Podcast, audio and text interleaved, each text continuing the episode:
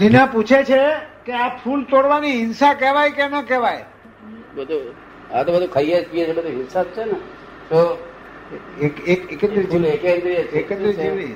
એકેન્દ્રિય.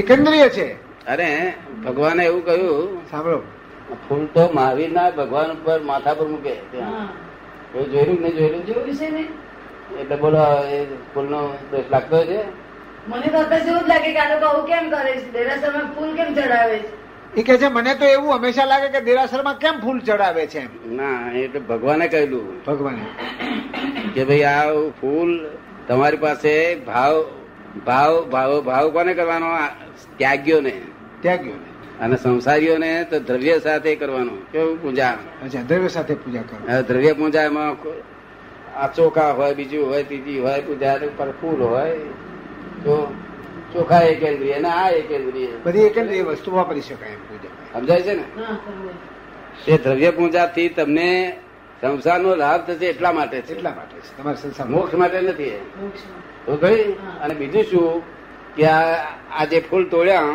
મહાવીરનો સિદ્ધાંત શું છે આ ચોવીસ તીર્થંકરનો લાભાલાભનો સિદ્ધાંત છે કેવો છે લાભા લાભનો લાભાલાભનો એટલે આ ફૂલ તોડ્યું તો ટેન પર્સન્ટ આપણને નુકસાન થયું થયું.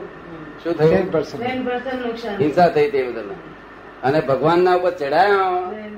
તો એટી ટકા ફાયદો થયો એટલે હોય દસ ટકા કાઢી નાખ્યો તો સિત્તેર ટકા આપણા ઘરમાં રહે ને તને સમજાયું હા સમજાય આ મારી પર ચડાવે હા બરાબર છે તો પણ એને લાભાલાભમાં રહ્યું ને લાભાલાભમાં. પોતાની પાસે રહ્યું ને હા, અને એમને પૂછો કે ઈ ફૂલ જે બધી બાઈઓ માથામાં નાખે છે એ હું શું કહું છું એ તને કહેવાય? સમજાય કે નહીં? આ સમજાયું દાદા એ બરોબર. નહીં ગપ્પુ નથી ને એ ખોટું ને હા. હા હવે કહે છે જે પોતાના શોખ માટે બૈરાઓ વાપરે છે હમ. ફૂલને બૈરાઓ પોતે વેણી વેણી. વેણી બનાવે શણગાર માટે એ તો હિંસામાં જાય ને હમ.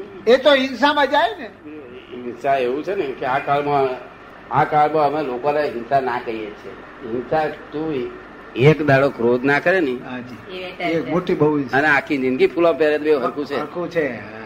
એક જ દાડો ક્રોધ ના કરે અને આખી જિંદગી ફૂલો ફૂલો પહેરે એ મોટી વસ્તુ છે તેમાં હિંસા હરખી છે પણ દાદા એ દ્રવ્ય પૂજા આપણે કરીએ એ પહોંચતી તો કોઈને છે નહીં છે. પહોંચે જ પહોંચે. નહીં. એમને વસ્તુ પહોંચે.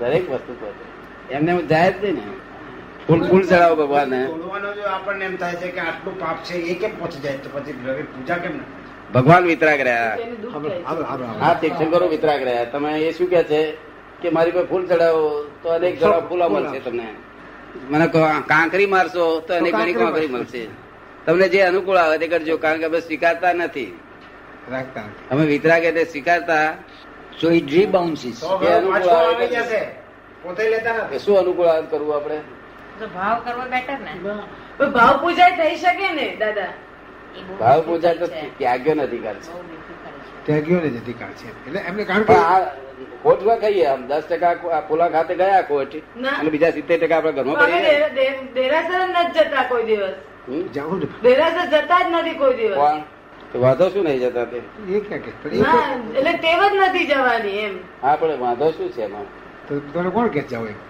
એટલે ક્યાં કે જાઓ પહેલા જ જતા હશે ને નાનપણમાં અને નાનપણમાં જતી હતી પછી જ્ઞાનીના સંપર્કમાં આવી દાદી છોડી દીધું છે દાદા આમાં હિંસા કરી કે નહીં શેમાં આમાં શેમાં આ કહે છે કે જ્ઞાનીના સંપર્કમાં આવી ત્યાંથી દેરાસર છોડી દીધો લોકો આ હિંસા કરી કે નહીં કે ના, આમાં કશી હિંસા હિંસા નહીં. નહીં. ના. તે આ બધા ગાડા ગાડા છે કે એ તમે જે ફૂલા કેમ આમ કરો છો ને તેમ કરો છો આ દસ ટકા એ ફૂલાનો ફૂલા તોડ્યા તે બદલ દસ ટકા આપણને ખોટ ગઈ હાજી અને એક બાજુ છે તે ભાવથી ભગવાન પર ચડાયા કે જ્ઞાની પર ચડાયા તેનાથી એસી ટકા લાભ થયો એટલે સિત્તેર ટકા ઘરમાં રહ્યા કે હા ના રહ્યા? બરાબર છે જો સાચી વાત કારણ કે એસી ટકા સાથે કહે છે સો ટકા કેમ નહીં કહેતા કારણ કે એવું ભાવ આપણને અર્પણ કરતા ના આવડે. હંડ્રેડ પર્સન્ટ નો આવડે ભાવ અર્પણ કરતા ના આવડે આવડે. શું એટલે વીસ ટકા એ જતા રહે ખોટના